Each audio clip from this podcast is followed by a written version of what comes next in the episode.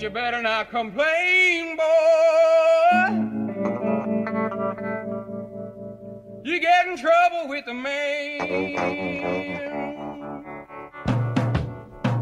Let The midnight special. Shine a light on me. Let the midnight special.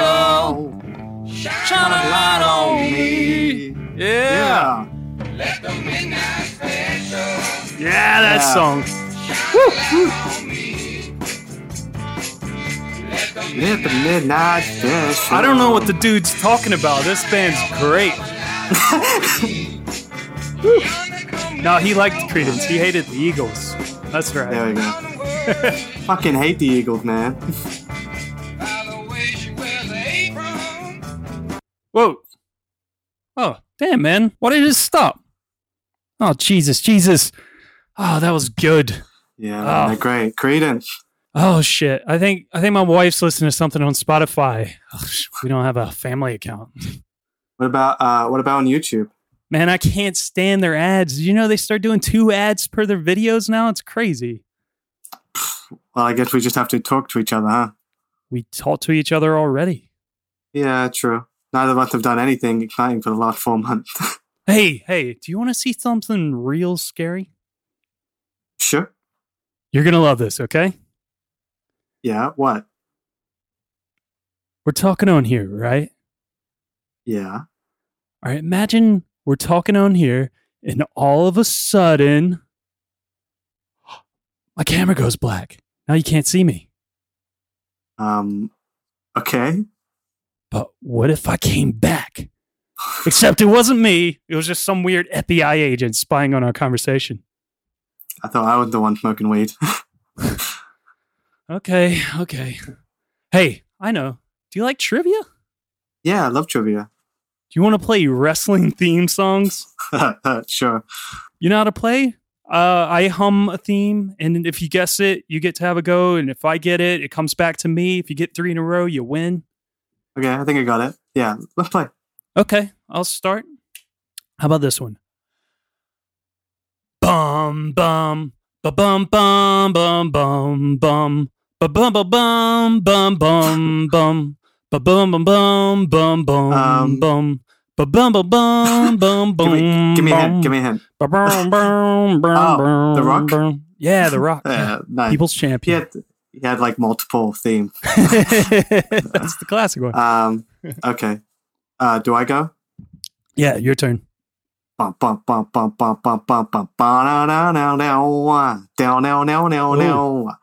down down I'm the. Bret The Hitman Hart Uh, Man. There we go. the Hitman, Hart Man, I'm the Hitman Hart Man. the Hitman. How about this one?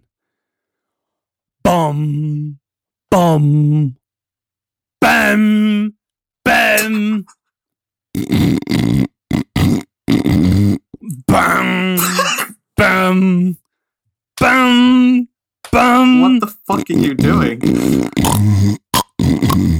bam, bam, bam, bam. I got no idea, man. Bastion Booger.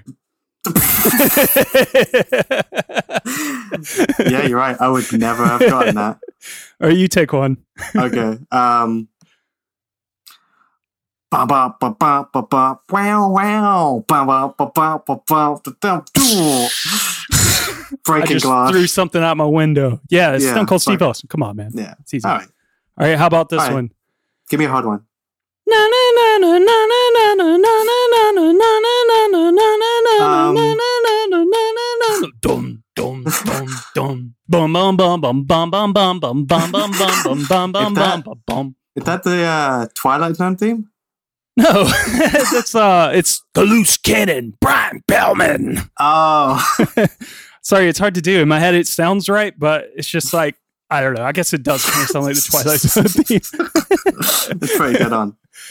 Uh, Twilight Zone, what a great show! Did you ever watch it?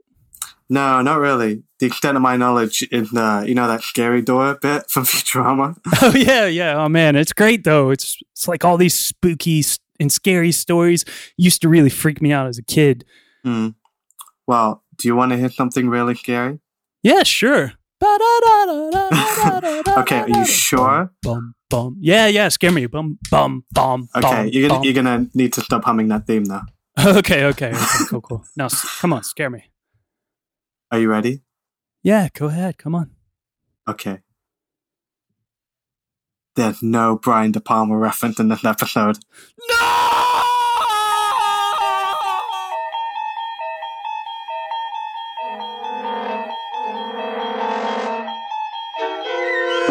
You unlock this door with the key of imagination.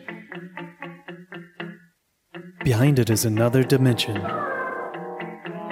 A dimension of sound. A dimension of sight. A dimension of mind. You're moving into a land of both shadow and substance, of things and ideas. You've just crossed over into the Pod Charles Cinecast. And welcome to the Pod Charles Cinecast.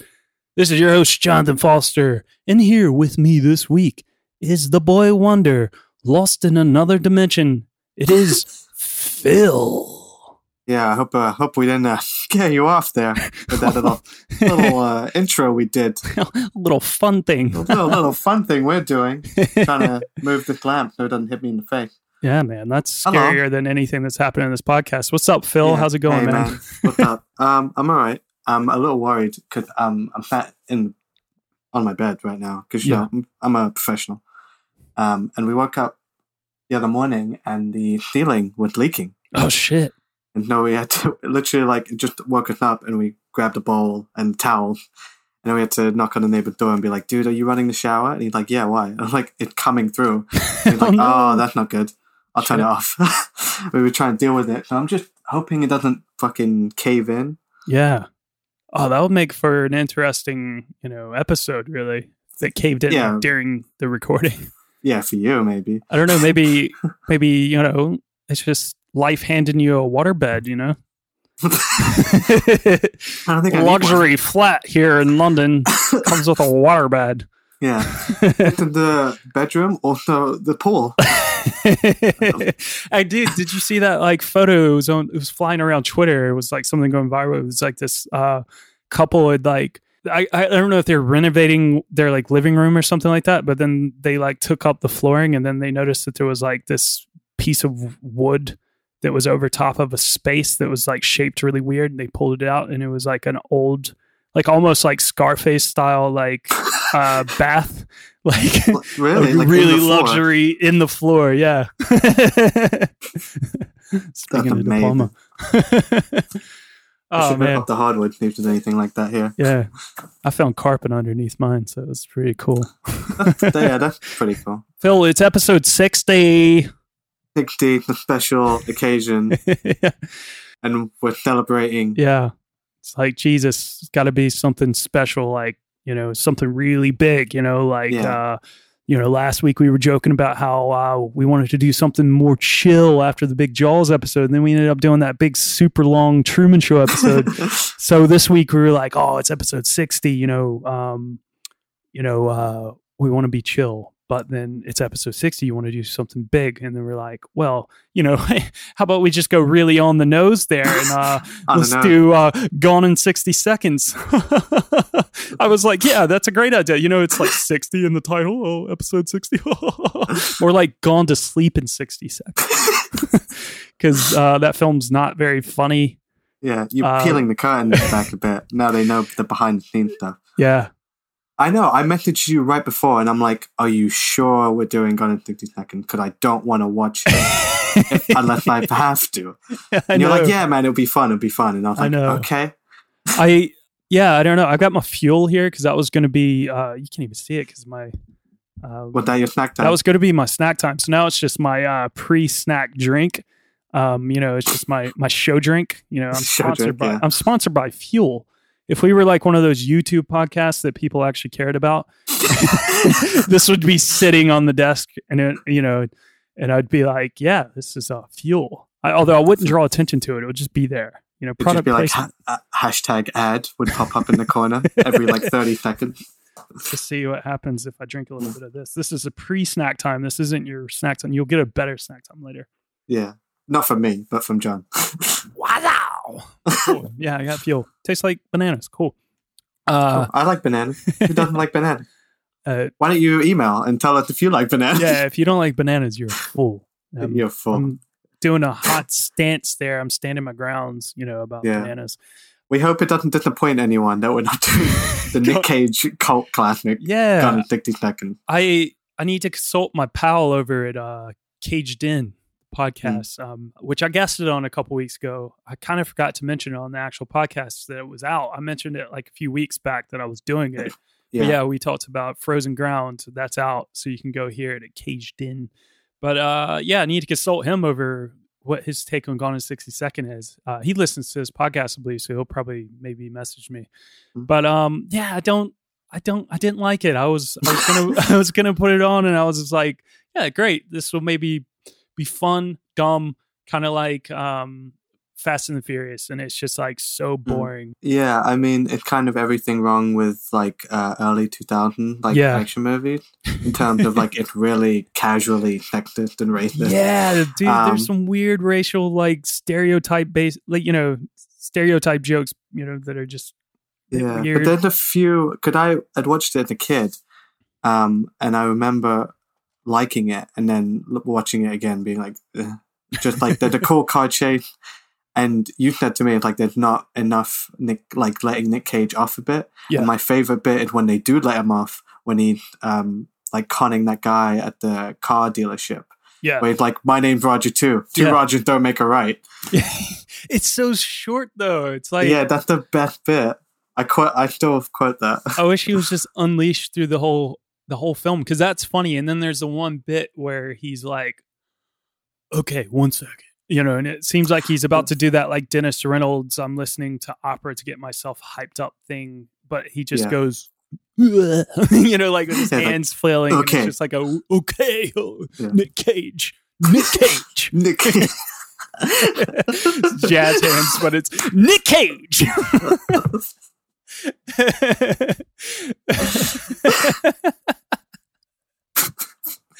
but it wasn't long enough. really good. It wasn't long enough. Yeah, I would have liked it way more if it's like you know he got the he like driving off the pier at the end and he put he like stopped like the camera and he's like Nick Cage. the hand. Anyway, last week's episode, uh, we did Truman Show, and it really just opened up the Prince Charles Cinema's weekly email to some mind blowing movies that have characters and the viewers of those films questioning their reality. Because Truman Show sort of does that, you know. Yeah, we mentioned Twilight Zone as well. Yeah, we did because um, it was uh, one of the things that people said that, like, you know, must have been a big influence or whatever on the script. In this week's email, it's a part two of sorts. We're going to be talking about real life bizarre mishaps that happened on or around movie sets of spooky films, or some maybe some that aren't technically spooky films, but like, for instance, the Poltergeist Curse, Uh-huh. or Yeah, I've heard about that one. how a real priest was hired to bless the set of The Exorcist after it caught on fire. so, yeah, listeners out there, if you like to hear more about these spooky real life stories, uh, join the Prince Charles Cinema's mailing list. The sign up is available at princecharlescinema.com. And also, we're going to have you know news coming very soon about like possible reopenings and you know our first shows that are going to be on sale when we decide to finally reopen. That's the place to be. Go to princecharlescinema.com. You'll find out all that. It'll be on the website, but it will also be easier to find out about it via the mailing list. You'll be the first to hear uh, about a lot of things. Also, if you like to hear us do episodes on those films, like for instance Poltergeist and The Exorcist or any other spooky things, let us know. Hit us up at the PCC Podcast on Twitter and Instagram, or you could drop us an email at podcast at princecharlescinema.com. So, yeah, keeping in theme with the bizarre, fitting in really nicely with last week's episode. Like we said, Truman Show, was, you know, maybe possibly ripped off a couple of Twilight Zone episodes. I don't. I don't know. But we're talking about this week, this film. We're talking about it's the notorious Twilight Zone, the movie.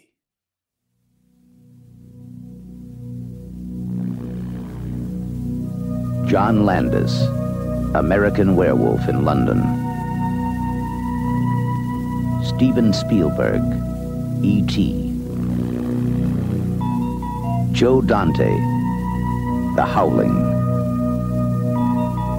George Miller, Mad Max. These acclaimed directors take you to another dimension.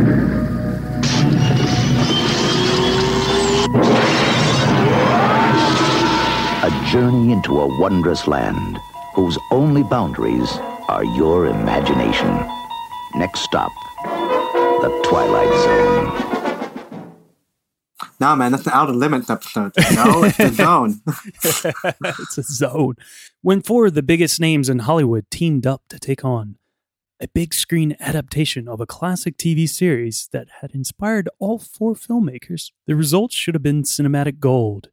1983's Twilight Zone the movie sought to capture the mind bending spirit of Rod Serling's sinister series for the new generation of moviegoers. Unfortunately, where the TV show was famous for giving us strange and otherworldly stories, the behind the scenes story of the Twilight Zone the movie is sadly, similarly bizarre and all too tragic. Yeah. While the film was completed and released to reasonable success, its legacy forever is tainted by the fatal accident that occurred during its production and the recklessness that led to it. We're talking about Twilight Zone the movie. Fil, you've never seen this, have you? I've never seen this. I've never Until seen now. till now. Yeah. Um, yeah, that's why I was like, um, I was kind of excited. Um, because Twilight Zone is one of those things I know of, and um, you know, through pop culture and Yeah. other movies and shows taking inspiration and referencing it and stuff. And I've seen clips from the old show. Yeah. I've never seen the movie. The only thing I really know about it is what you were just alluding to, the sort of its reputation hmm um, and some of the directors behind it. And yeah, like the Futurama and Scary Door parodies, which are Yeah. pretty actually dead on now that I've seen them Twilight. Yeah. That's why, like, you sent me that in a message when we were talking about doing Twilight Zone instead of Gone in 60 Seconds. And, uh, and I was just like, yeah, dude, you're going to love, you're going to love this film. like, Yeah. it's No, no. exactly that. Yeah, Yeah. I was really, I was really psyched. Yeah, I never. This is my first exposure to Twilight Zone. hmm Yeah, I Uh, mean, I did used to watch it as a kid. Uh, you know, some of the old '50s, like early '60s series, and then like as you'll find out, there was another series in the '80s. So I remember seeing Mhm. that a lot as well. But yeah, it used to creep me out. We'll get a little bit in more into this thing because I've got a question to ask you about that. But the original Twilight Zone TV series premiered in 1959, running until 1964 in its first iteration, with a few revivals. You had a series from 85 to 89, and then also a very short lived 2002 to 2003. And then most recently, Jordan Peele's ongoing series in 2019. So the series was created by Rod Serling, who also served as the host. Each episode told a self contained story inspired by tales published in pulp fiction magazines. So these stories covered a wide range of genres, typically science fiction, fantasy, and horror, but sometimes more grounded tales, often with undertones of social commentary, and always had some kind of unexpected twist. So it's sort of like keeping in faith with that tradition is kind of what this film has done. Um, there's a little bit of you know horror, a little bit of fantasies You know, there's some social commentary there as well. Definitely. if yeah. the movie essentially? Uh, are they, are they just remaking their like the best episodes or the favorite favorite episodes? Because the last one, the airplane one, is an old episode. That could that was like William Shatner back in the Yeah, day. yeah, definitely. Are the other ones remake? They mostly are, yeah. While the filmmakers were heavily influenced by the series, it's actually debatable though how much of Twilight Zone the movie actually has in common with like Rod Serling's like original show because the movie is instead described as a cinematic interpretation of the TV show, Mhm. updating those like core ideas for contemporary audience and sensibility. So there's been, you know, plenty of genre-based anthology films over the year, but up to this point many only featured like one director, like Creepshow from the year prior, which I talked to you a little bit about, who's Mhm. directed by George A. Romero of like, you know, the of the dead. Yeah, fame. yeah. George A. Romero of the Dead. But also the cool thing about Creepshow is that it was written by uh, Stephen King, so it was a lot of his um his stories and stuff. But with this film though, it was kind of unique that we saw four directors of particularly of high caliber directing each of each story of their own. You know, there were examples of anthology films in the past that would have featured, you know, numerous directors, but it was it feels like nothing like this was like done until this time. And now hmm it's kind of a thing that happens a lot more now. Uh, but yeah, I just want to ask you what if you like anthology films like this, and if you had any favorites. I like the idea of anthology filming, but they tend not to uh, work entire. Like you just take a chance. Like you know, you end up having weaker segments and stronger yeah, segments, and sometimes that's alright. Like because it will fit together as a whole. Mhm. Um, I don't think I've ever seen one like this with separate multiple directors. I thought that was really interesting. Yeah. Um, could usually could like the ones I like are like um, like uh, coffee and cigarettes. Yeah.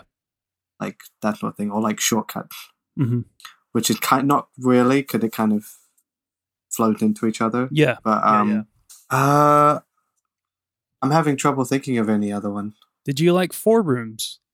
I never saw it. You never saw heard it? was- Okay, I heard it was bad. Really? Oh no, man! Yeah. Four Rooms is actually pretty fun. I like it. I mean, Oh, that's the thing though. Like, there's Movie 43. That's an awful one. Yeah. There we go.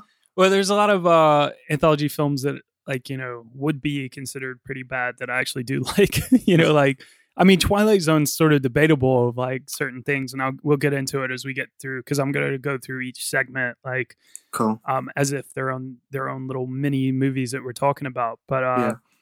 but yeah, I mean, I really like Four Rooms, but I think horror works like you know best for anthology films from you know my own sentiments. I mean, I you know, Ballad of Buster Scruggs was okay from the Coen Brothers. I there was a Yeah. couple of segments I really liked, but like you said, there was a couple that you know It dropped off for me. Yeah. Yeah. I like I would like to see Coen, the Coen Brothers do more, or maybe work with a couple of other really cool directors with you know just a single segment or whatever. That'd be kind of fun. Yeah. But anyway, like Creepshow, like I mentioned already, one and two. The second one's hilarious. There's some really fucking funny things in Creepshow too. Uh, Trick or Treat, like we show that at cinema quite a lot. I absolutely love that film. Um, Tales from the Crypt, which was more of a British thing, like as a movie, but then there was the TV show. It's absolutely Yeah, hilarious. Uh, and then there's just Tales from the Hood, which was like, it's like uh, executive produced by Spike Lee, and it's like like ghost stories, but like in uh, like inner city. yeah, yeah, definitely. Yeah, it's so fucking funny and like really fucking cool. good. Really like, you know, there's a lot of social commentary in that as well, which I think is very relevant to today as well. So I'm I'm definitely considering like rewatching that again. But did you ever see any of those like VHS um series? Like it was No, like, I remember them coming out, and I was like, "That sounds like a really cool idea," but I never actually Yeah. got around to them.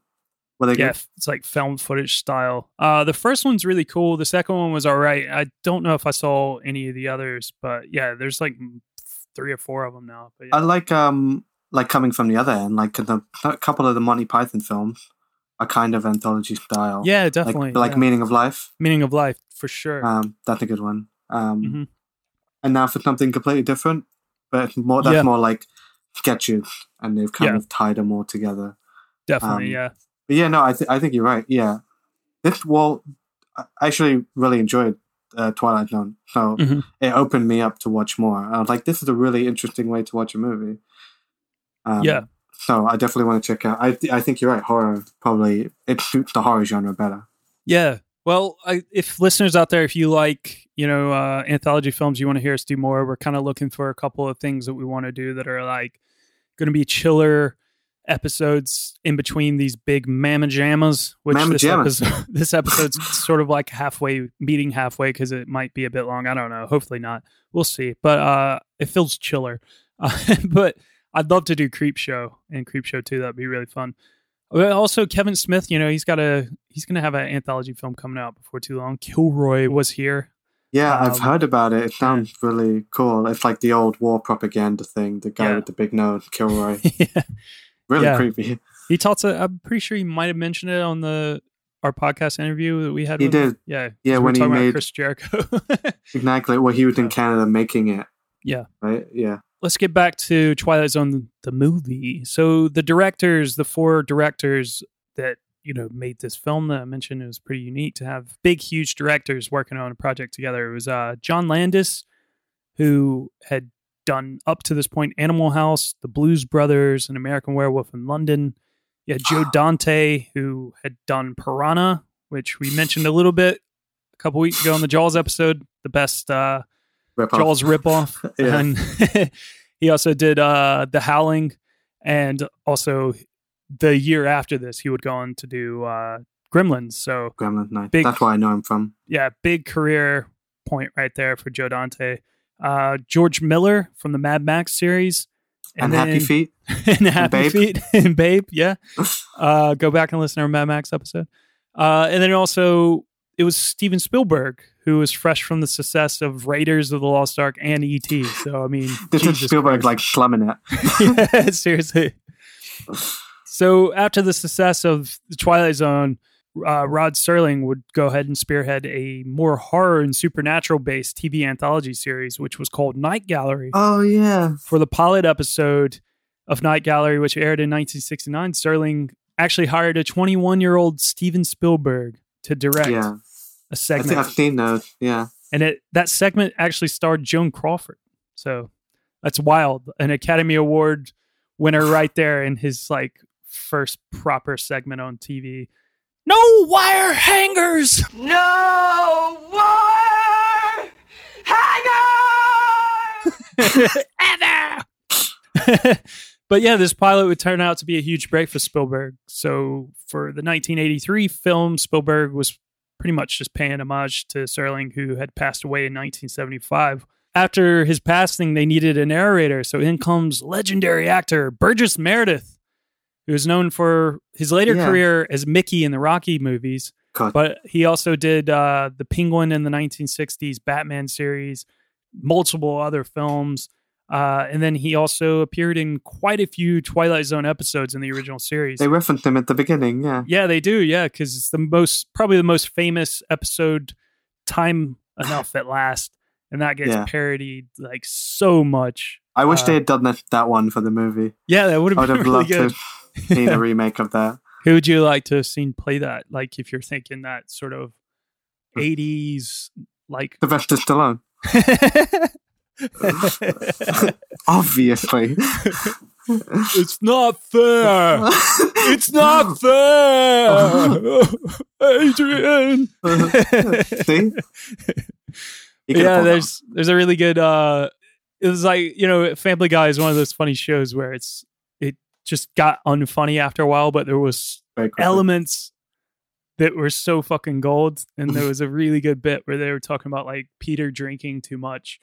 And Brian was concerned that he was like killing his last brain cell, and then it showed inside of his brain, and it was just like a brain cell, and he's just got like his glasses on, and his glasses fall off, and he's trying to read his book. Like, it's not fair.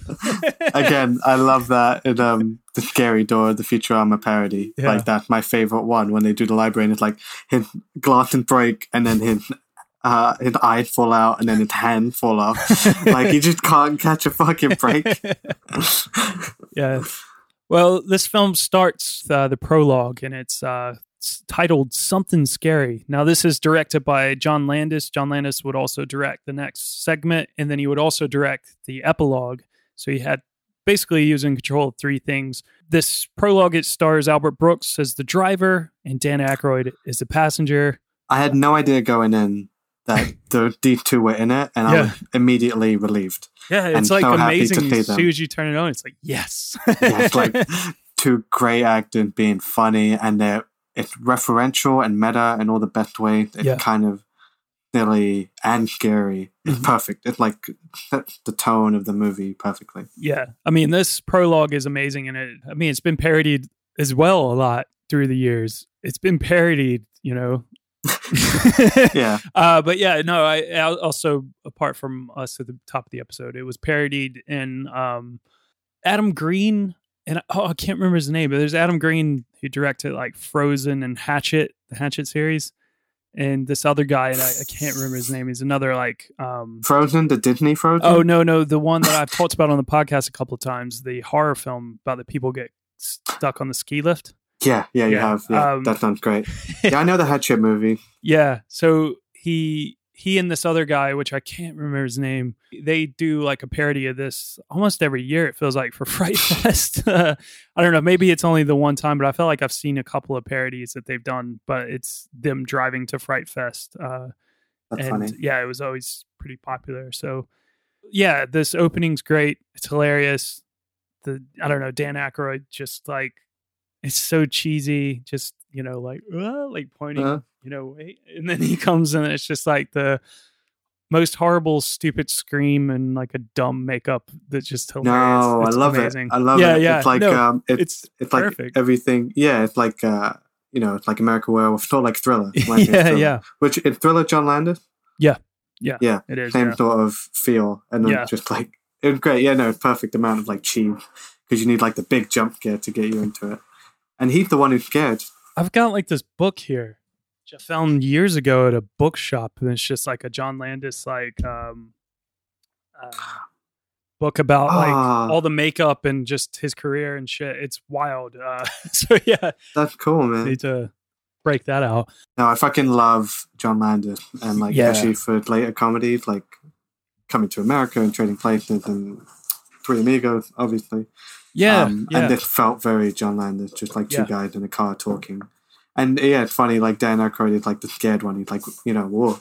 Like when he keeps turning off the light, and he's like, just watch the road, just watch the road, man. Yeah.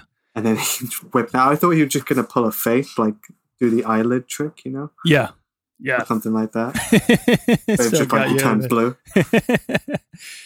I I love John Landis as well. I mean, to be honest, he's you know directed some of my favorite films.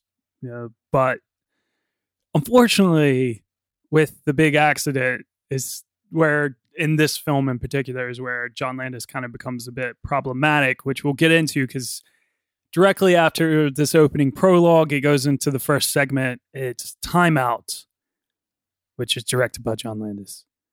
You're about to meet an angry man, Mr. William Connor, who carries on his shoulder a chip the size of the national debt.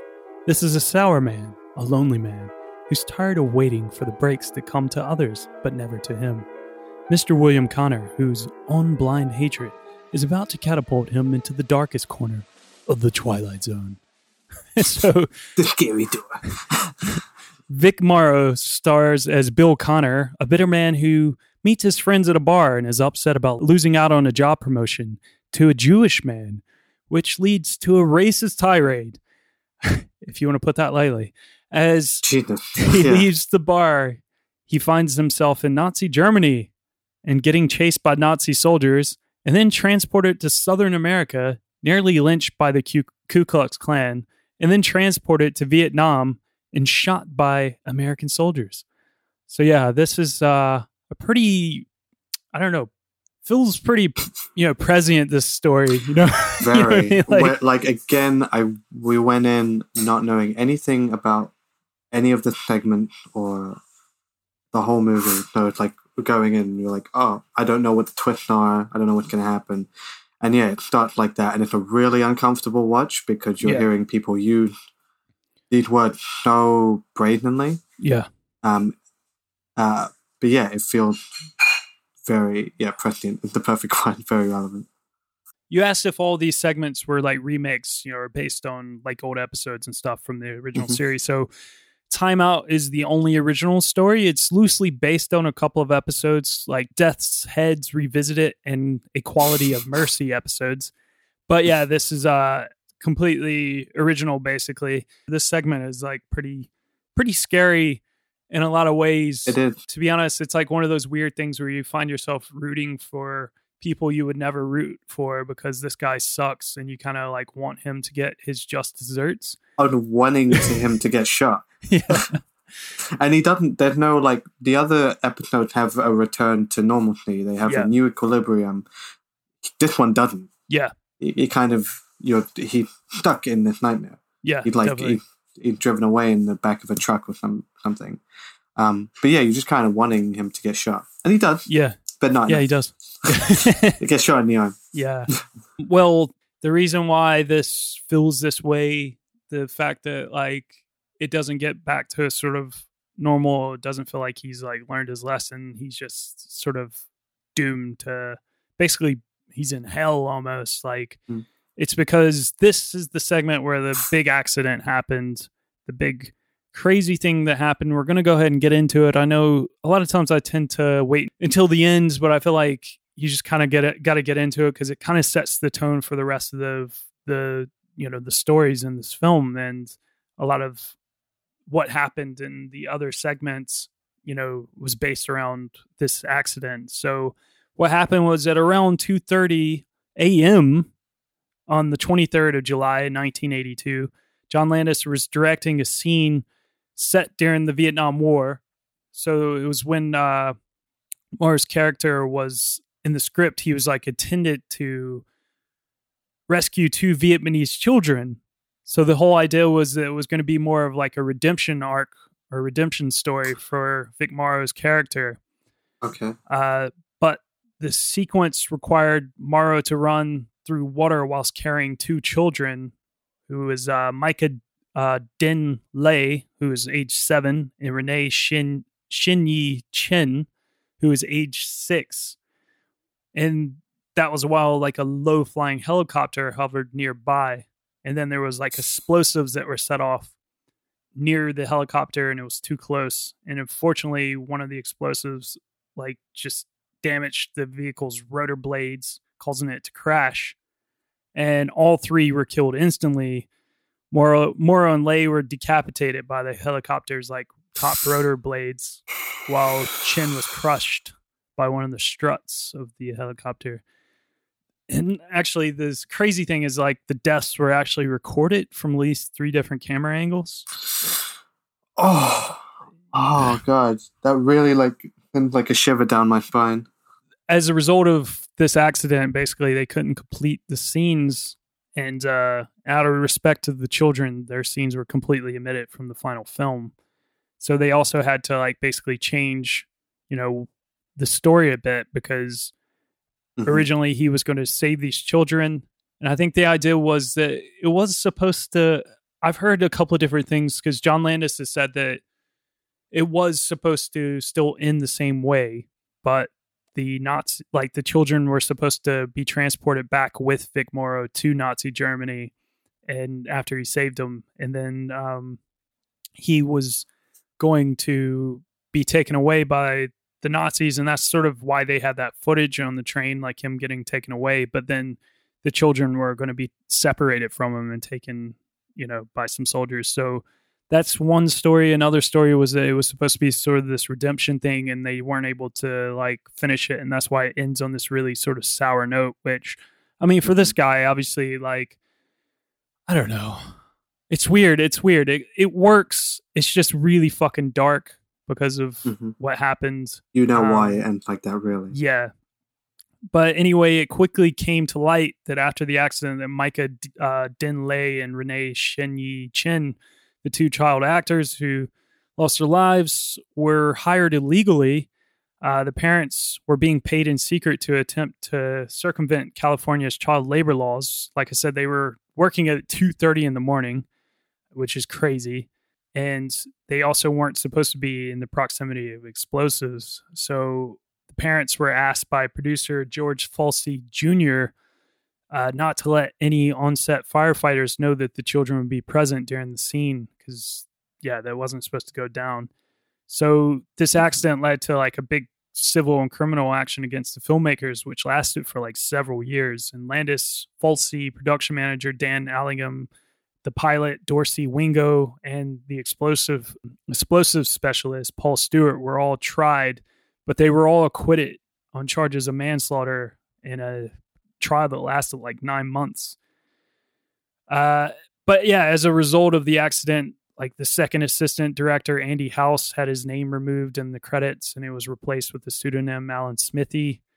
Uh, the incident was also resulted in uh, the establishment of the Motion Pictures and Entertainment Unit within Cal Fire Office of the State Fire Marshal to enforce fire safety regulations and requirements in the entertainment industry.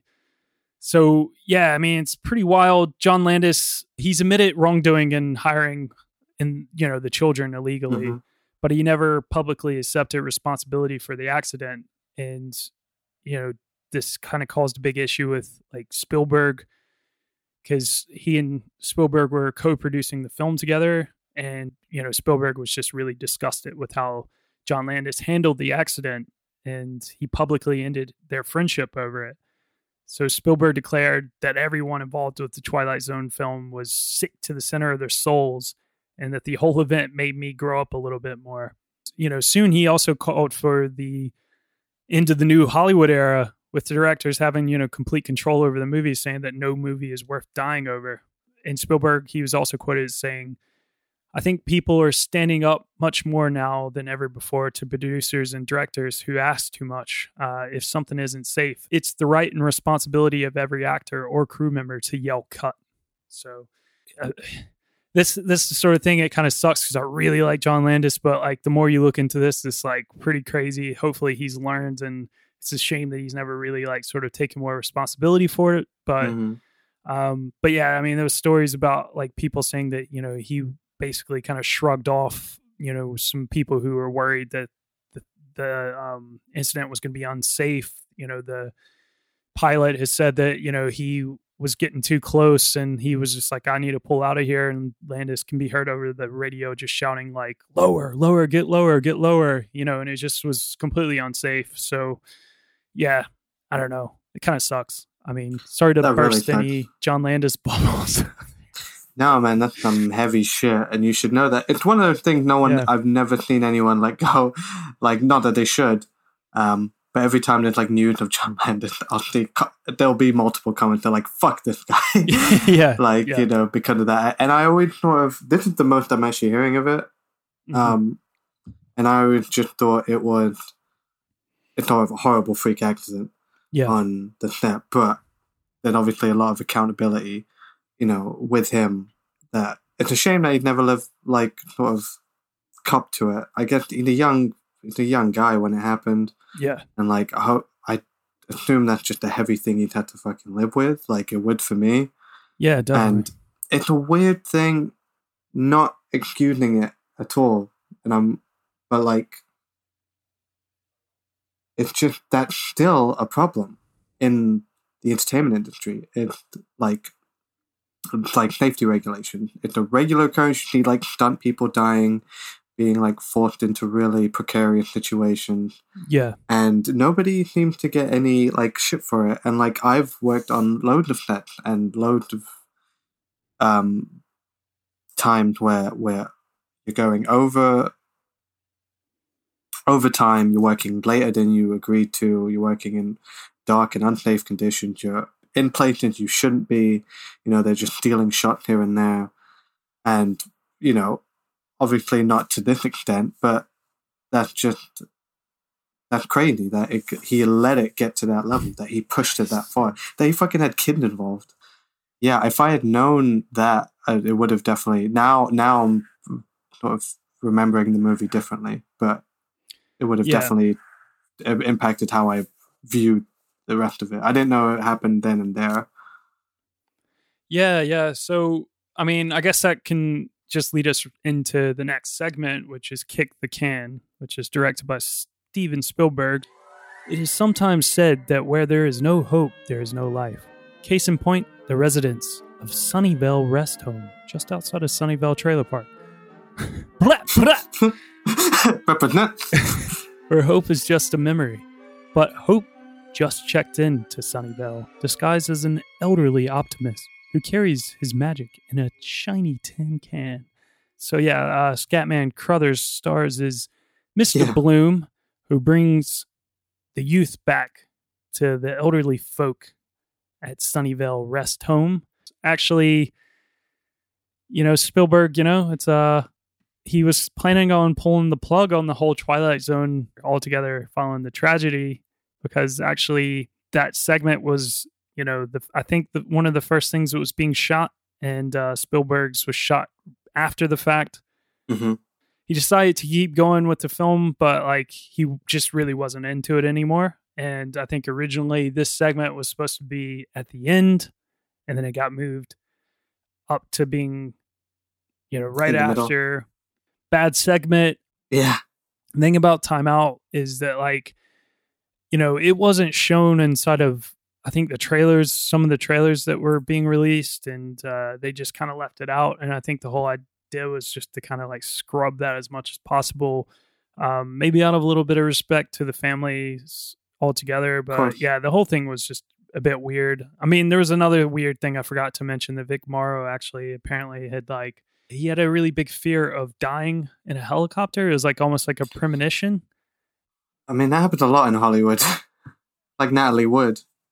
Yeah, yeah. He was supposed to do a film, like he was doing a, a stunt in a film or whatever, like you know, back in the maybe the seventies or something like that. And he apparently asked for like a one million dollar uh, life insurance policy before he did it because he just was That afraid, afraid. of helicopters, didn't want to do it, and he's just like, "Oh, I, you know, I shouldn't do this. This is unsafe and stuff." And apparently, he said something about being, you know, uncomfortable doing that scene. So it's it's wild altogether.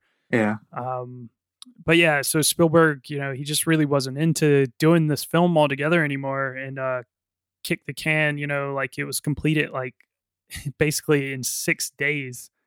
Like Felt like it. it was just like incredibly short schedule. Mm.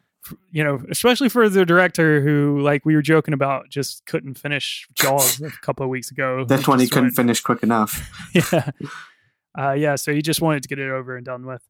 But yeah, he previously like had briefly considered adapting The Monsters Are Due on Maple Street, which was from 1960, and that was about a neighborhood uh, paranoia that was set off by a force of invading aliens, and that was supposed to be the segment he wanted to adapt, but it you know he had to cancel it because it involved a lot of nighttime filming, and also there was children involved and special effects and all that. He was just like, I you know don't want to deal with that. Mhm. So he opted to do a bunch of kids playing in the park, yeah, literally kicking a can. yeah. It's the safest thing he could have done. but uh yeah, it's the first of four films that wouldn't feature John Williams as the composer for Steven Spielberg as the whole film was scored by Jerry Goldsmith. Uh and the music is probably playing now uh for the segment Kick the Can. Actually it was originally written as the theme for Norman Bates in Psycho 2. Really? yeah, because Jerry Goldsmith did the music for Psycho 2. All right. Yeah.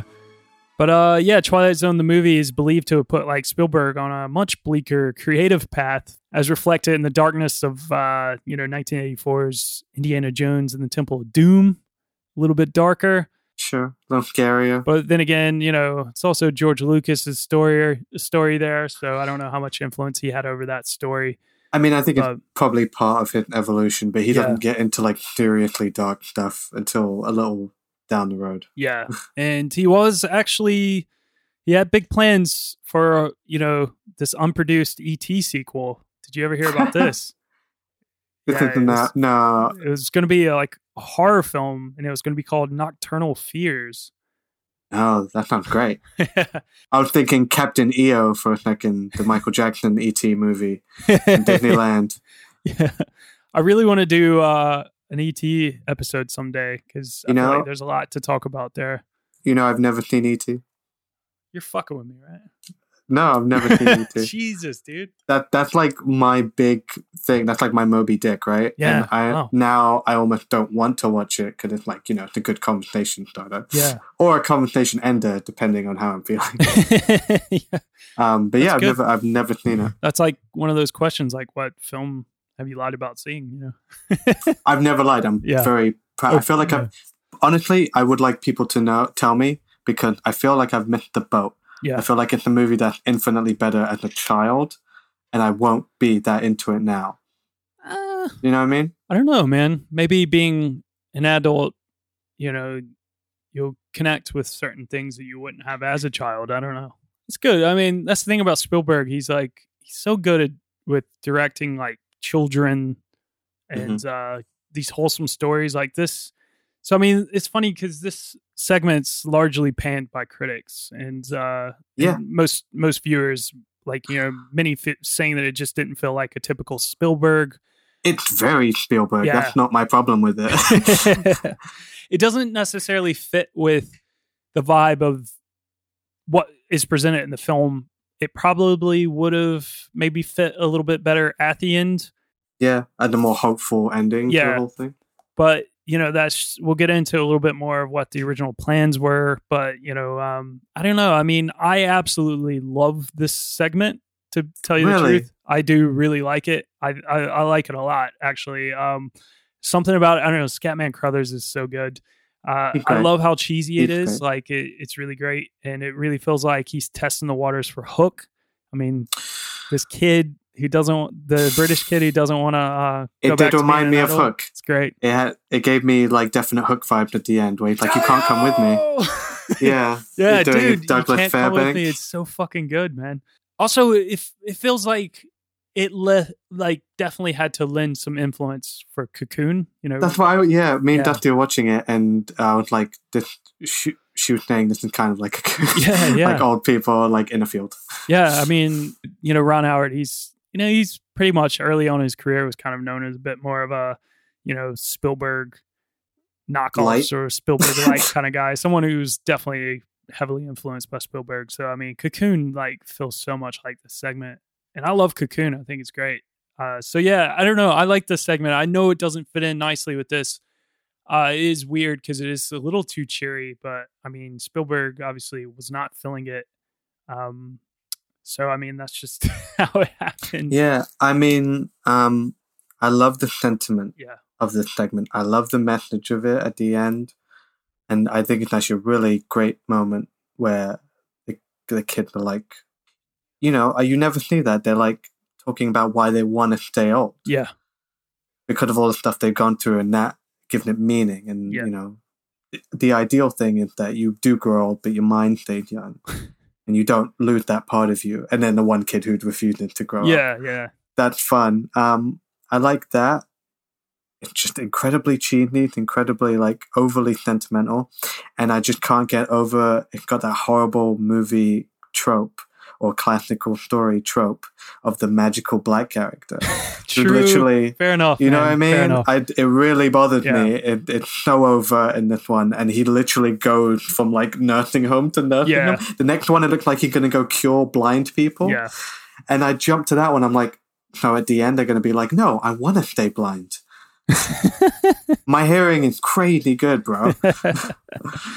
so it's a weird yeah. one. No. It's a I, mixed one. I I can I can feel you on that. That is I never thought about it that way. It's a bit weird. Always, I think it's just because it's Scatman Crothers and he's basically just playing the same character from The Shining. So exactly. And I like Scatman Yeah. Crothers. Yeah. Good. Um, he's good in it and everybody's good in it, Yeah. but it just feels very, the only, like, Yeah. you know, like it True. feels weird. yeah, That's my only real hit against Yeah. it, though. Um, it doesn't really fit, but now that I know the story a bit, it now, like, I don't know how why Spielberg even continued to do so. Maybe he just had to, but I like that the one he did doesn't fit, yeah, and it, it's about growing up yeah. and sort of Hook. yeah, exactly. I mean, he would do it better with Hook. Yeah. it just made me want to watch Hook. Yeah, fucking For the Hook haters out there, all you Hook haters out there. Why don't we just do Hook? We're gonna do like, Hook. let's just do Hook. I love that Yeah. movie, and it would be the whole episode would be like, I can't believe people don't like this movie. It's perfect. It's so good. It's so good. well, speaking of good, next segment, let's get into it. It's a Good Life, directed by Joe Dante. We're going to get a little bit darker here, so be ready. This one is fucking dumb. Portrait of a woman in transit. Helen Foley, age 27. Occupation, school teacher. Up until now, the pattern of her life has been one of unrelenting sameness, waiting for something different to happen. Helen Foley doesn't know it yet, but her waiting has just ended. Kathleen Quinlan stars as Helen Foley, a woman on a road trip who ends up lost and trying to get her wits about her while stopping for lunch at a diner in a small town. At the diner, Helen meets a gifted boy named Anthony, who's played by Jeremy Licht. After running over him and his bike, and that's pretty funny. That's a that. It's funny. It's really like. It's a, it's a good stunt. Yeah. 'cause that's legit. Like Yeah, you it's like see the shit. kid get Yeah, hit. it's nuts. Yeah. it's nuts. It comes out of nowhere. Yeah, they were they were this film. This film hated film hates children. Jesus Christ. That's not funny. like the, Ugh. no, but this this movie Yeah. is that guy in the diner who goes over to Anthony and just like pushes yeah, him over so for no reason. Could he could he like playing an arcade Yeah. game or something? yeah, Helen drives Anthony home and meets his strange family, where she learns Anthony has power to wish for anything to happen, including for food. Snack time! Snack time. Quarantine. Qu- qu- qu- Quarantine. It's snack time. Quarantine. Qu- qu- qu- Quarantine. It's snack time. Lockdown. Okay, What do you got, all Fil? right. You you want to go? Should I go? You first? go first. Now I bought this snack. Um, For Gone in 60 Seconds? for for got it fifty seconds. You son of a bitch! you did say you I got it for the last thing that we were supposed to review, Yeah. and even that was difficult. And all I could think of was, what do you know? There's lots of driving in Gone in sixty seconds. Yeah. Am I right? There's a lot of driving in this. they drive. Exactly. All right. And they drive cars. And what do cars have? Wheels. Wheels, wagon Oh, wheels. yeah. There we go. Epic. It's the jammy one Uh, as well. It's a jammy one. It's the only one I've tried. It's great. Dusty just turned me onto these, and it's so good. I don't. If for people who don't know, is it, is it it's an American thing? I don't. I don't know. I don't know. I don't I think, don't think so. so. Um, I just assume. um, because it's it's like just this weird concoction of stuff. It's like biscuit and marshmallow and jam in like not even chocolate, like a chocolate flavored coating. Um, but it's good. I'm gonna open Did it. I have a wagon wheel for our, uh, Ninja Turtles episode? Actually, Maybe I don't remember, but I got a wagon Yeah. wheel anyway, and you're just gonna have to fucking. Sweet. Well, you got something with jam, but I've got something that goes nicely with jam. I have I know what you got. A- Damn a right. peanut butter burger. Burger. oh my god! Anthony's favorite know- meal, the peanut butter burger, with uh, peanut butter inside, because peanut butter makes the burger. You're right. How is it? Oh, it's so dry. It's good. it's good, but it's just Drink so that dry. fuel, I love bro. peanut butter sandwiches, but burger bun is so thick. Dude, I love peanut butter. I've had almost every day of quarantine a peanut butter and jelly sandwich. Nice. I had one this morning, hence why and I was like, I can't do another one for the episode. I'm just gonna I'm just gonna stick with the wagon wheel and I think it'll be funny. I'm gonna have to finish that later because I feel like I'm a horse or a dog or something that's had peanut butter now. I just found out, you know, when there's like a horse that talks in a movie, they give it peanut butter so its mouth will move. Mr. Ed. yeah, exactly. Yeah. All right. Let's get back to It's a Good Life. So, this is a remake of It's a Good Life, the episode. and the name of the main character, Helen Foley, is actually a, you know, from the episode Nightmare as a Child. So, Joe Dante, he's pretty notorious for all of his references in his films. He does it a lot in most of his movies. You'll find references here and there to old television shows or movies. And he does it a lot in his segment. So there's quite a few references to the original series, like things about certain towns that are, you know, that uh, Helen Foley asks about or s- says something about, and that's actually a reference to an episode. Uh, so yeah, there's a lot of references. But even deeper is Bill Mumy, who plays Anthony in the original episode. He actually makes a cameo as one of the guys in the in the diner at the bar. I think he's Really? the one who says something about the kids messing up, you know, the TV, and that he's got a lot of money on that boxing match. Not the one Yeah, who yeah. gets up and throws the little kid, The but, child. uh, but anyway, yeah. So that's that's the thing, and then uh, also That's the thing. there's a lot of people in in this uh segment in particular. So Yeah, I pointed out um, when we were watching Anthony's Big Sister. yeah. Well, it's uh, Nancy Cartwright, fucking Bart Simpson. yeah, two so both of his sisters. are actually someone. So yeah, like you said, Anthony's older sister, uh Ethel, who he transports into cartoon land and television. That bit's so cool. yeah. yeah, that's Nancy Cartwright. This was her first live action film role, uh, and pretty it's pretty fitting that he sent her into Cartoon Land because you know She spent the I last 30 plus years voicing Bart Simpson. She was also the second voice of Dexter from Dexter's Lab and the second voice of Chuckie Finster from Rugrats.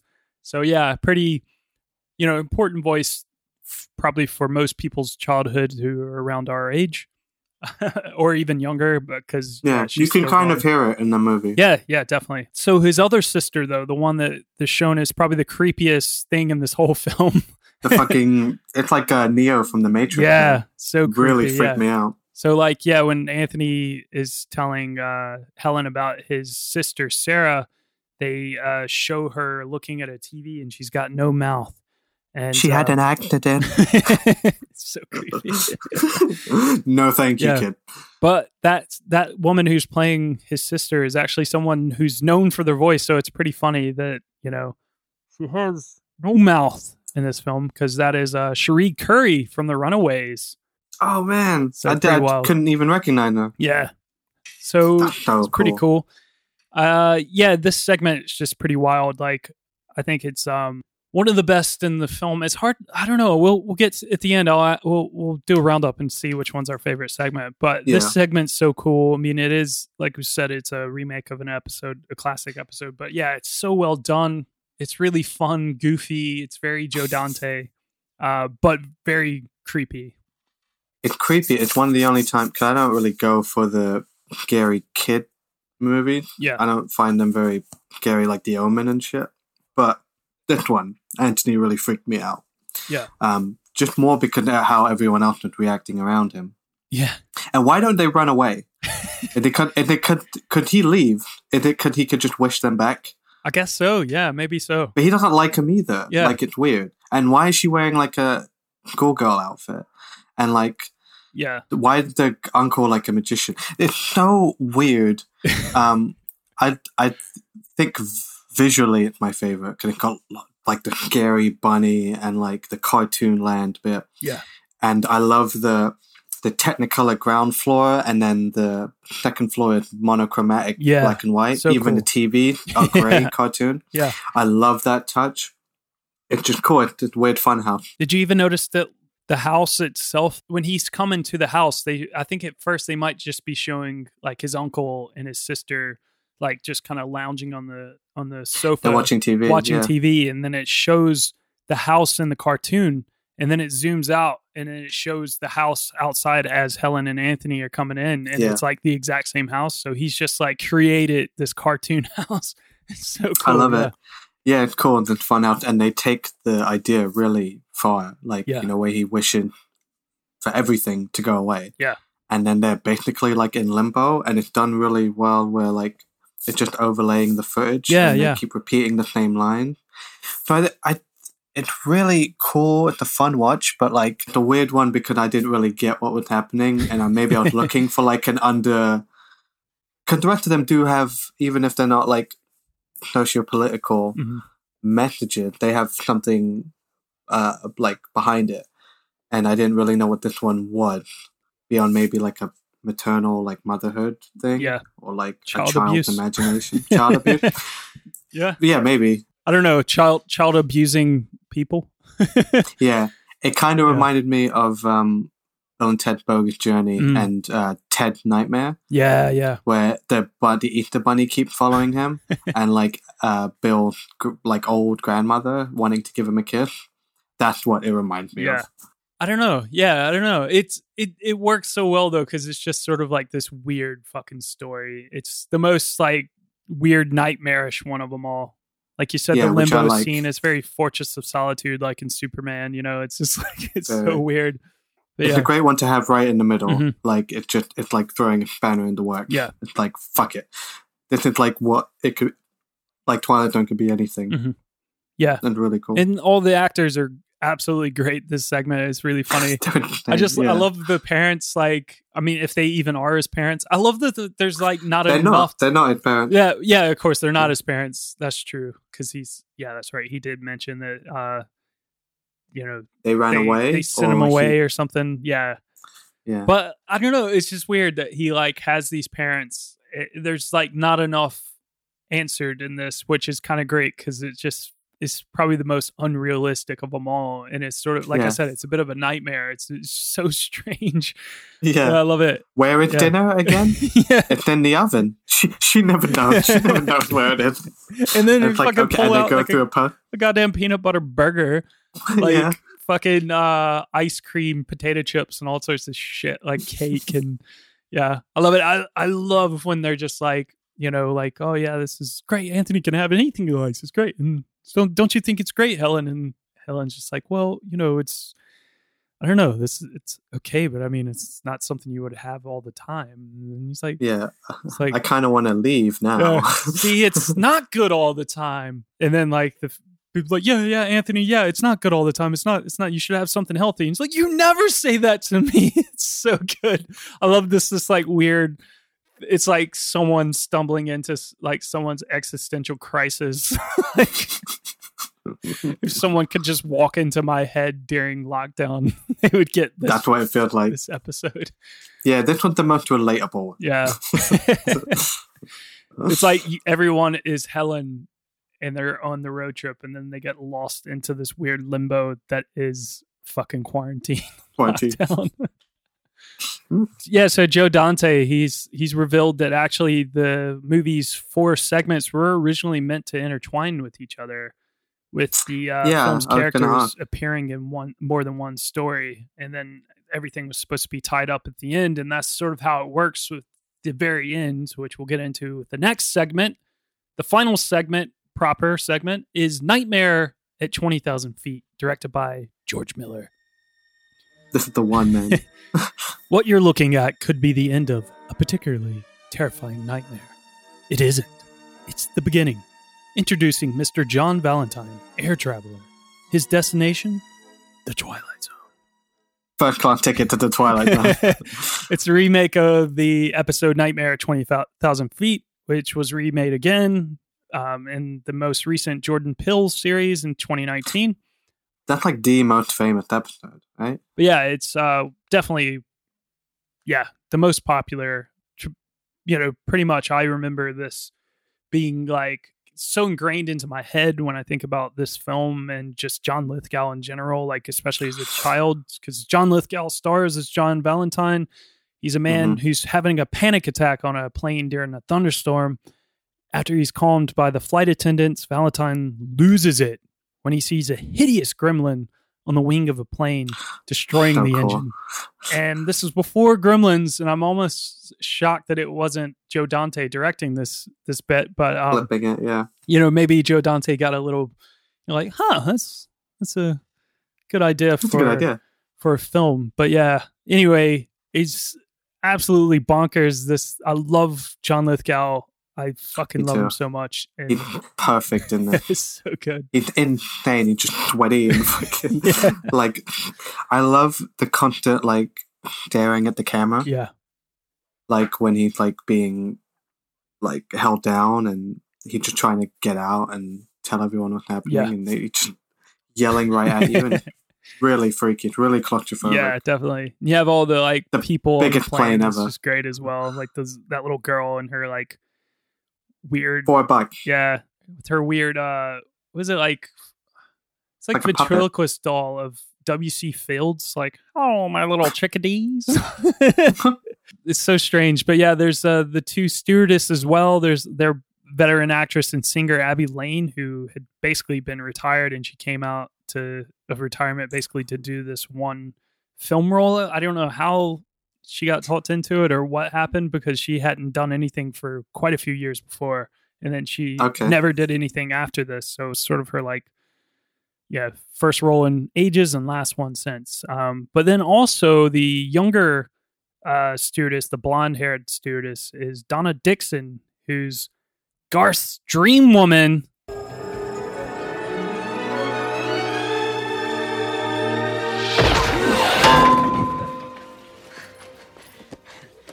I must have slipped. The foxy lady herself from Wayne's World. Interestingly enough, she actually married, and she's married still to this day to Dan Aykroyd uh, before filming this film, which really? is pretty wild. She had just married him right before they did this film.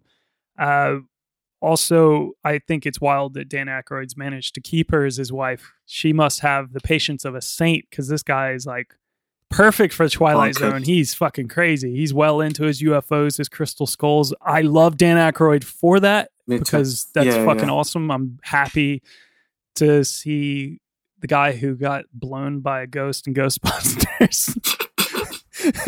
Now wanting to do it for real. Trying to get it for real. He's like the crazy uncle you get like trapped in a corner with and keep telling you the same story. Yeah. But he's really funny Yeah, and like I really sweet. Yeah. Um, so you let it go. he, one day, he was with um to cross over with our Star Wars one. He was with Carrie Fisher at one Yeah, point. They were like was. engaged to be Yeah. married. Was that before this thing? Yeah, it would be because they married in Is it like Blues Brothers? 83 or whatever, and, and Yeah. they've been married since. So Yeah. okay. Yeah, so mad respect for Yeah, her. for yeah. Sticking with him. sticking with crazy Dan Aykroyd. No offense, Dan Yeah. Aykroyd. If you ever hear this, is I have nothing but love and respect for you. Love I Dan love your Aykroyd, UFO um, enthusiasm because it makes me more interested in it because Dan Aykroyd's great. nice save. Um, yeah, nice. but it's written by Richard Matheson. So he's the guy who wrote the I Am Legend novel. He did actually write the Kick the Can Oh, really? segment and It's a Good Life. He's he basically uh, wrote tons and tons and tons of the original Twilight Zone episodes.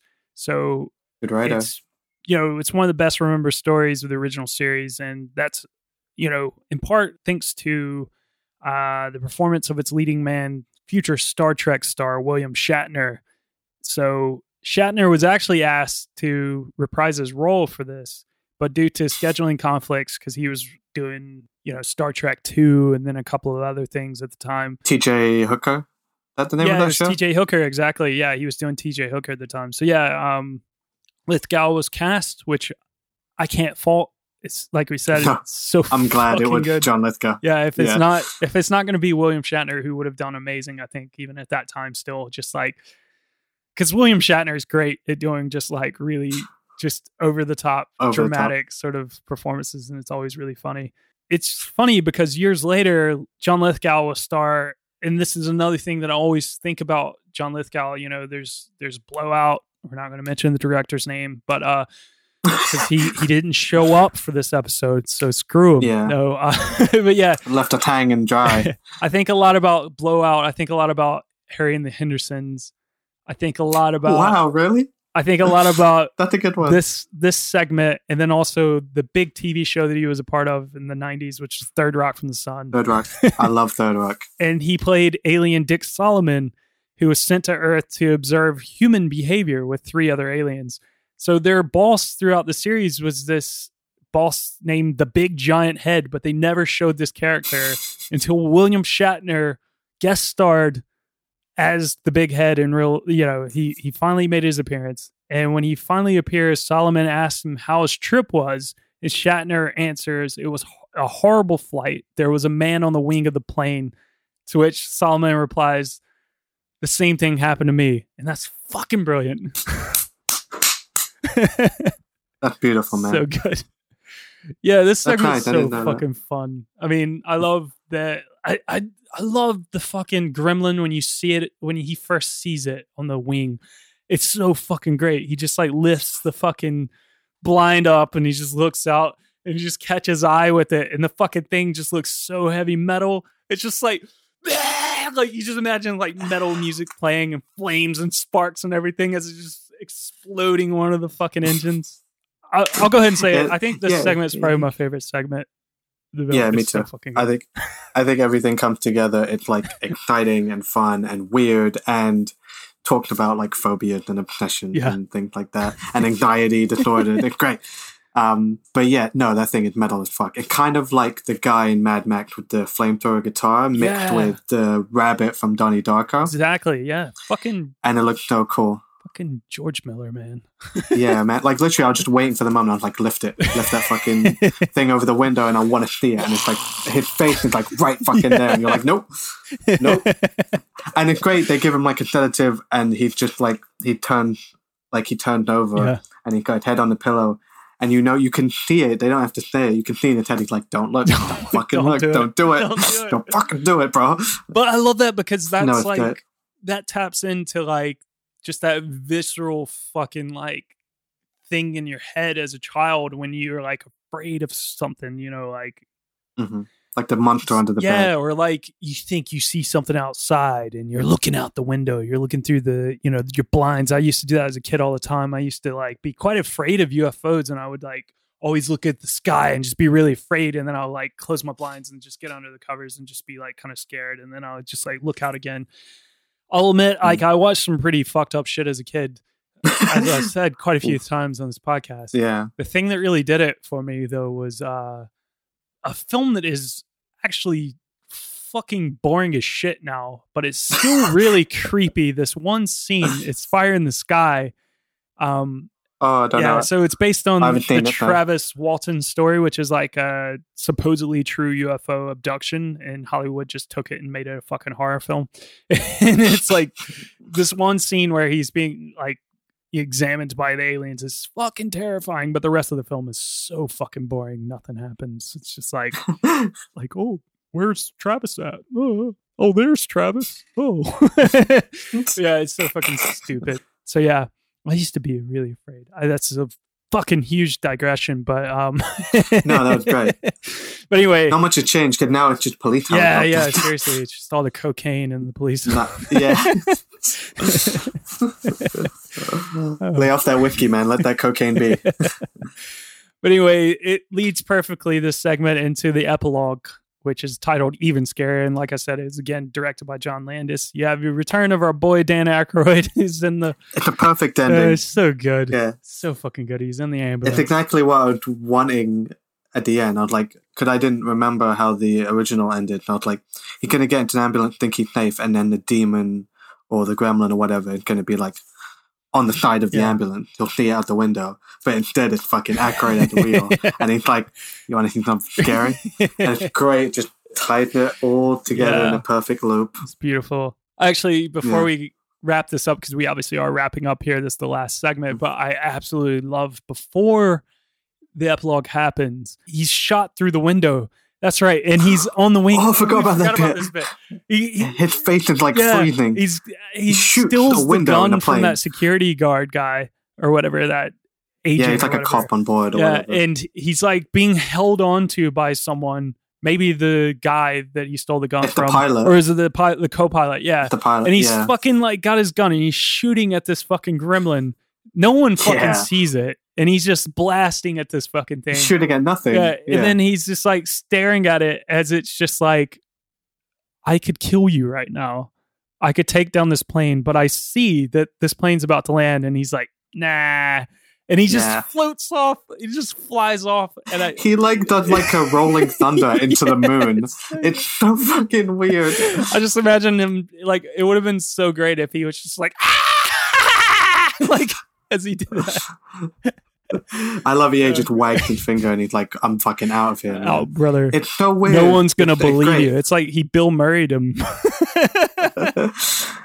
and John Lithgow in this movie is for sure going to jail.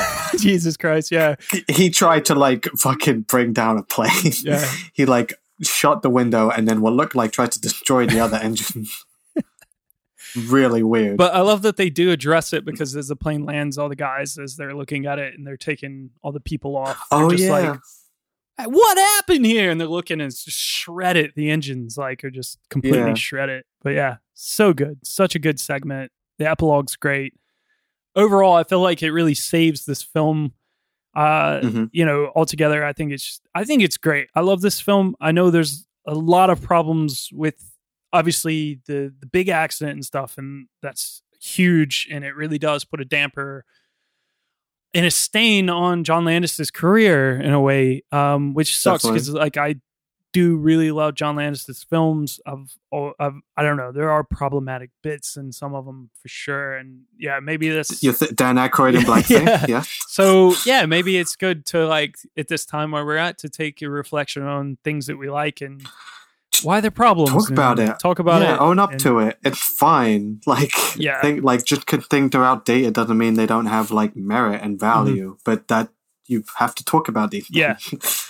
There's a big problem right now, obviously, with the blackface thing because it's happening a lot in in television shows and stuff, and they're just like axing entire episodes. And I don't know. Yeah, they did that with Scrubs. yeah it's so weird like i i get it i get it, the sentiment but at the same time i think you know they're just o- they're overreacting right now to something that's not the real problem the real problem is that police are still killing black people and it's like for fuck's sake man they just Yeah. don't want to die you know Yeah, know. how about that? How about that first, Yeah. and then you can deal with your fucking TV Yeah. show.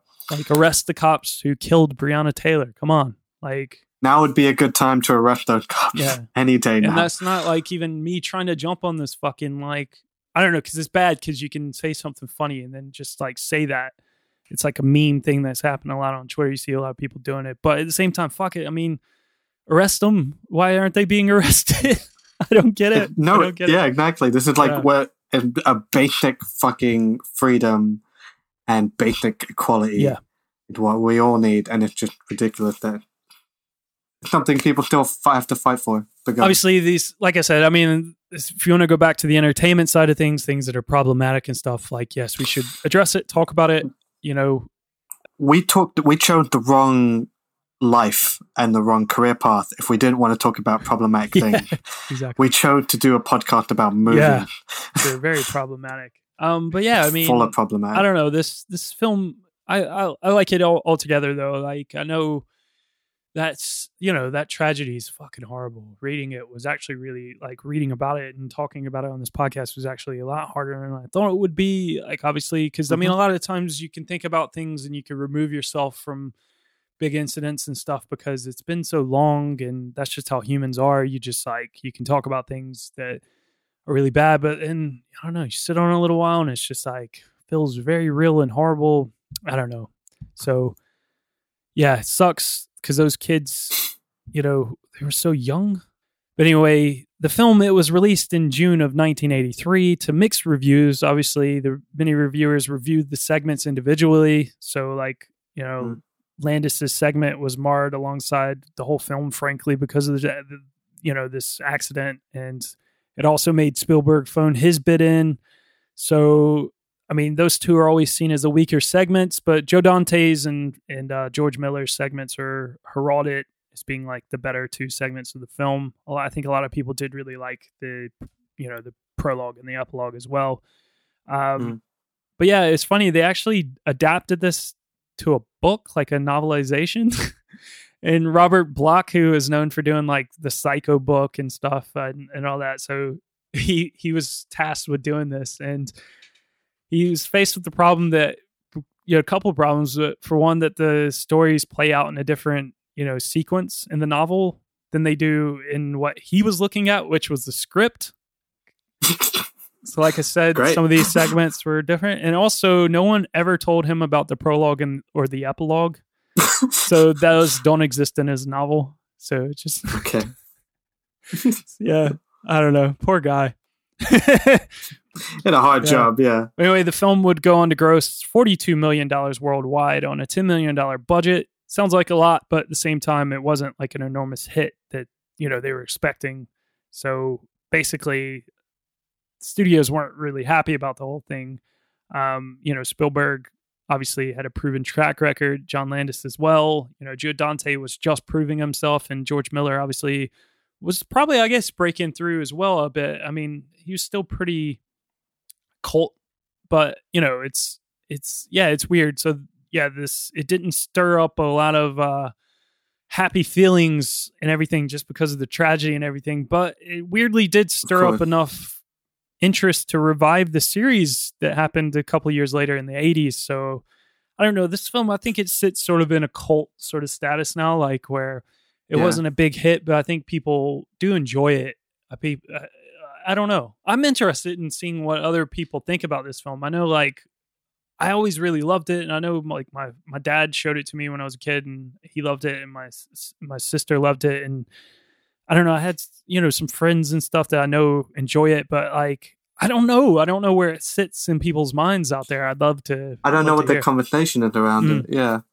Um, I mean, but that's the biggest takeaway. Like uh, you're saying, it did well enough to, and like inspire a revival of the Yeah. series.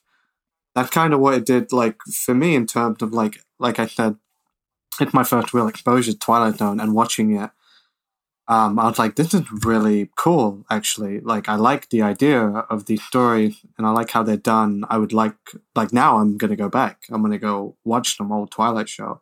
And then I'm going to see, I'll try the new series now Yeah. as well. Cause wondering, like, how you would modernize it. Cause now people are obsessed with shows like Black Mirror, Mm-hmm. not realizing that they're, yeah, Twilight Zone did that like for like 30 years Yeah. ago. Yeah, like yeah. with with uh, with you know deeper themes behind it. But I, I don't yeah I don't know what the conversation like online around it. And I've never really talked to anyone about it because I had never seen it. Um, I'm glad you introduced me to it. Cause I actually had a really fucking good time watching it. Like I was surprised. Like it's hit and miss, sure, Mhm. but it's such a fun ride. Yeah. And it's such a weird way to watch a movie. And the last like two, three segments are really enjoyable. So at least you end on a high. Yeah. I wish it would tie. Yeah, you were saying their original idea was to tie them all together. I wish there was more of Yeah. that. Could I like the prologue and epilogue? They're really funny, and they tie the movie really nicely. It'd be nice if there was more stuff like that throughout, so it created some a reason for being a movie. Yeah. You know, Mhm. like connect all these stories together. Why these four or whatever. Um, but yeah, I, I enjoyed it. I'm yeah, I'm interested in what other people think of it, especially now. And but that everything I just said is me very like removed from the story and the accident and the situation, which is horrible. Um, but you should know about Yeah. it, and you should let it influence the way you watch it and see how you come out on the other end. Either Yeah. way. I mean, if you want to take away anything from that accident, which is like it shouldn't have happened, it was horrible, absolutely horrible, and it could have been avoided. But Yeah. like at least now there that caused that ruffled a lot of fucking feathers and it caused a big change in how Hollywood, you know, looked at the way children's, you know, actors is it got a lot more, you know, strict about that and it also like Spielberg was calling for directors to not have as much control over things. And we've talked about this a little bit on the podcast where I believe maybe even the Jaws episode as well, like where, you know, it sucks when, you know, young directors or directors in general get, you know, controlled by studios, but you do need a little bit there to someone there to kind of like check, You can't make do this. sure you can't do this. And that's good That's a balance. you need yeah. a balance and uh yeah and also it just made things a little bit safer um for like you said there are still a lot of accidents and stuff but statistically after this film and after that big accident Way it, better. it got way better and it was far far less you know deaths Hmm. that occurred on set um Of course, yeah. so yeah, I mean, I don't know. It's tough. Like we've done this before, talking about things like this, like with the Crow episode. You know, it's it's like gets really dark. Hard It's one. hard, but yeah, I don't know. I think overall, this film's good. Um, it's fun. I love I It's love fun. anthology films, like I've said earlier. I mean, it's just it's just fun. It's a fun way. Like, yeah, I mean, I kind of agree. Maybe it would be a little bit better if they were able to tie things together better. Um, if that accident didn't happen, that like you know maybe they would have been more into it and stuff. But I've got a couple of the episodes of uh, the twi- the new Twilight Zone that I want to watch, so I I want to check those out, and because I haven't watched it yet either, so I'm like keen. I'm interested. He's already released a second series that came out a couple months ago. Uh, I'm so glad it's back Yeah. because like the '60s show and even this movie was uh, like a safe place for up and coming Yeah. directors to try Definitely. out stuff. Um, and yeah, like it's nice to bring that back. There's still not that area to do that. Even like like I said, something like Black Mirror, you get really famous people to come on and direct Yeah, episodes, definitely. and that's why people watch them.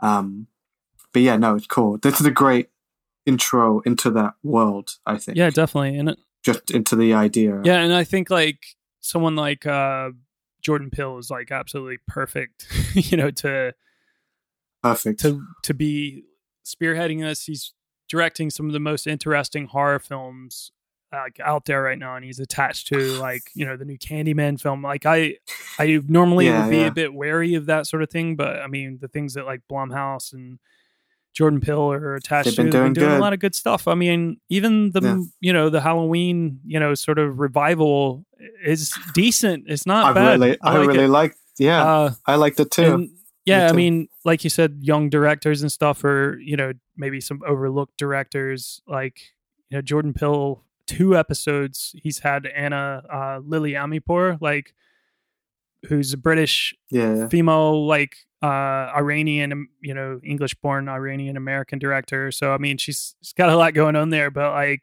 she's awesome directed like uh, a girl walks home uh, walks home alone at night which is like a really yeah. sick vampire film like we showed it, It at the is. cinema it's so fucking good I, I mean it's like a skateboarding vampire it's sick how could you not like that Everything I like. I don't know. It's I'm I'm interested. It's good to see things like this like still alive and you know kind of playing off of like the old series. Like I think at the moment I'm not really sure, but I feel like the only thing that's really been um redone is Nightmare on Twenty Thousand Feet. I think it's actually called Nightmare at Thirty Thousand Feet in this episode. Uh, but it's I think it is told slightly different. So there's some there's some differences, but like still it's great. I love these sort of things. I mean, I grew up on like Goosebumps and Are You Afraid of the Dark and stuff, and I was conditioned Yeah, to yeah, enjoy this style of show, you know. And Do you ever watch Goosebumps, the show? oh yeah, yeah, the old school, It was like Twilight yeah, Zone for kids. yeah, It's amazing. And every episode, the twist was like they're on another planet. It was so the strange. Haunted It's Mask so was so fucking good. Plus, the Yeah, books yeah. were brilliant.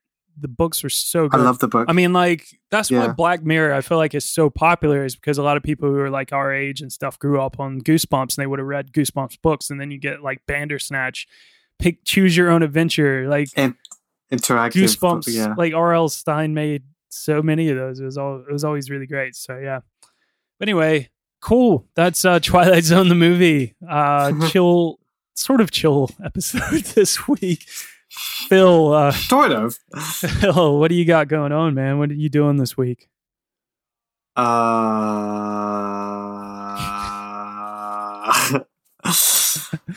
you know, one day, one of these days, I'm gonna have an answer. Yeah.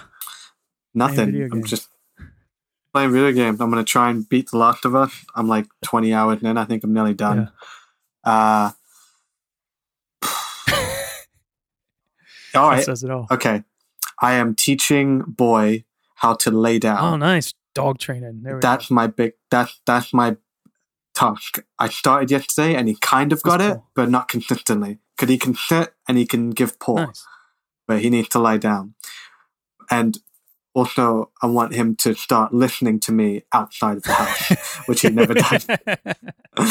that would be nice. Yeah. Um yeah, so that's it. Those are those are the goals this week. What what about you? What you well, I, going funny enough, trying to train my cat to listen to me at all. Period. You know, like yeah, no, uh, I'm. I don't know. I don't. I don't know what I'm doing. I've hit a. I've hit a wall lately of uh, the existential dread, and I'm trying to come Fun, out of it. I'm trying to find my way out of it. I'm. I feel like this film. I didn't say this because it's cliche as fuck. Is uh, it's the world now. We're Twilight Zone. Everything's a Twilight Zone. Um. So yeah, I'm trying to get a little bit better but you know i don't know i don't know what i'm doing with my life anymore it's kind of fun it's kind of interesting it's a fun Kind of freeing. it's a new new fun thing i'm i'm 19 all over again um where i'm out of high school and i don't know what i'm doing with myself oh my god uh yeah. Oh my god. it's, it's good to go back to being the, at the worst part of my life. Uh,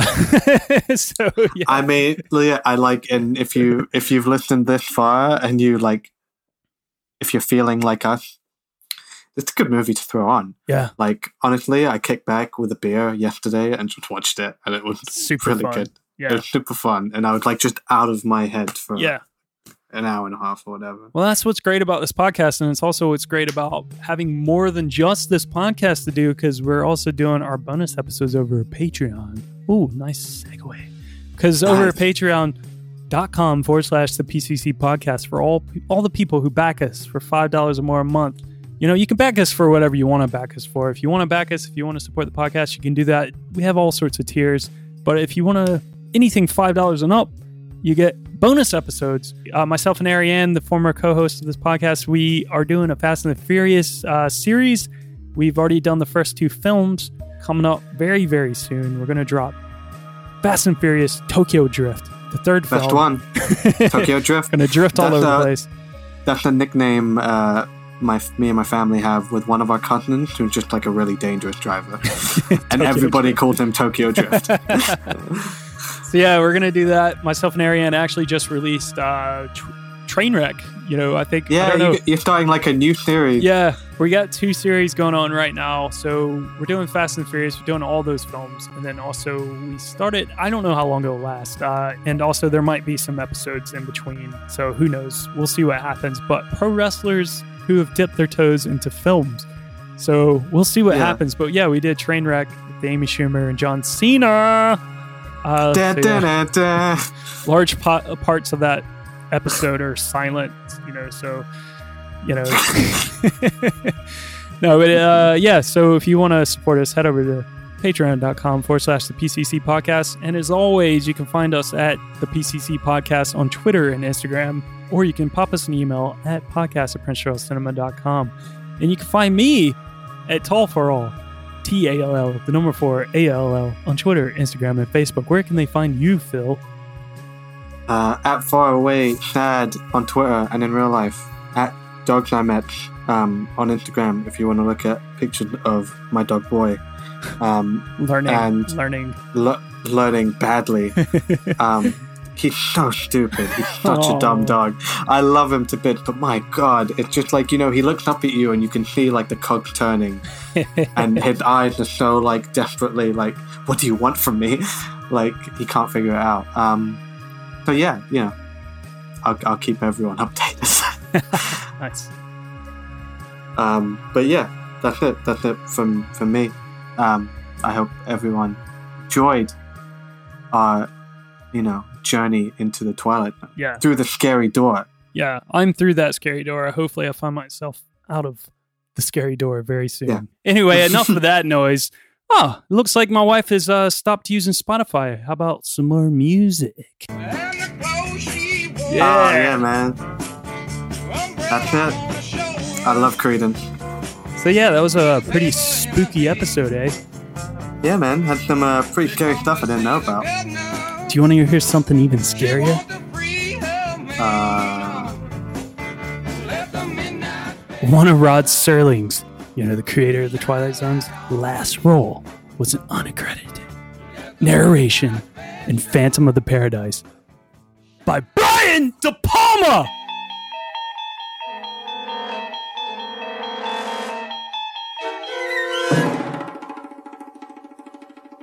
There is a fifth dimension, beyond that which is known to man. It is a dimension as vast as space and as timeless as infinity. It is the middle ground between light and shadow, between science and superstition, and it lies between the pit of man's fears and the summit of his knowledge. This is the dimension of imagination. It is an area which we call the Twilight Zone.